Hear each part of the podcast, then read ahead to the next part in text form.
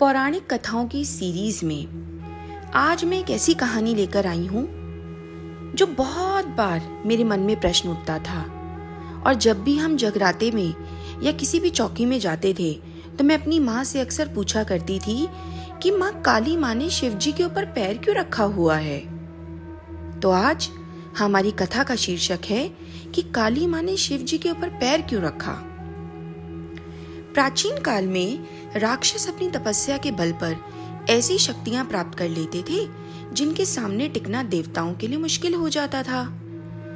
राक्षस अपनी शक्तियों का प्रयोग करके आतंक और भय फैलाते थे। ऐसी ही एक घटना रक्त बीज नाम के राक्षस से जुड़ी हुई है। रक्त बीज नाम के राक्षस का अंत माँ काली के हाथों हुआ। लेकिन इस दौरान गलती से माँ काली का पाँव भगवान शिव के ऊपर आ पड़ा। आइए इस घटना के बारे में मैं आपको बताती हूँ। एक बार रक्तबीज नाम के एक राक्षस ने भगवान शिव जी को प्रसन्न कर दिया और उनसे एक वरदान हासिल कर लिया। और रक्त बीज को यह वरदान दिया शिव जी ने कि उसका खून जहाँ भी गिरेगा, वहाँ से उसी के समान एक और रक्त बीज पैदा हो जाएगा। रक्त बीज को अपने इस गुण पर बहुत अभिमान था। इसलिए उसने अपनी शक्ति का गलत इस्तेमाल करना शुरू कर दिया।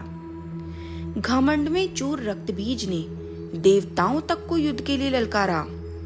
देवता रक्त बीज से लड़ने के लिए आ गए। लेकिन क्या करते? जहाँ भी उसका रक्त गिरता, वहाँ से एक और रक्त बीज पैदा हो जाता।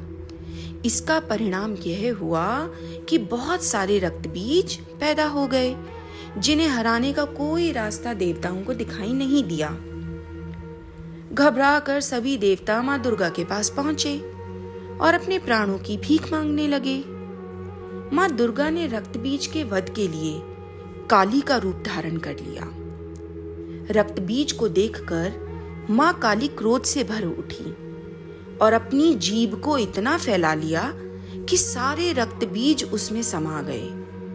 अब जहाँ भी रक्त बीज का रक्त गिरता, माँ काली उसे पी जाती।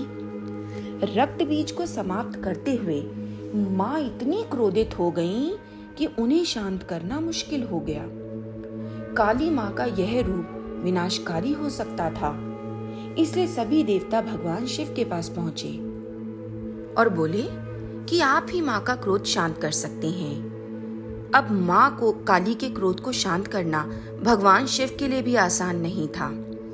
इसलिए उन्होंने क्या किया, वे माँ काली के रास्ते में लेट गए, मार्ग में लेट गए। क्रोधित माँ काली ने जैसे ही भगवान शिव के ऊपर पाँव रखा, वे झिझक कर ठहर गईं और उनका गुस्सा शांत हो गया। इस तरह भगवान शिव ने देवताओं की मदद की और माँ काली के गुस्से को शांत किया। नहीं तो सृष्टि के लिए बहुत भयानक हो सकता था।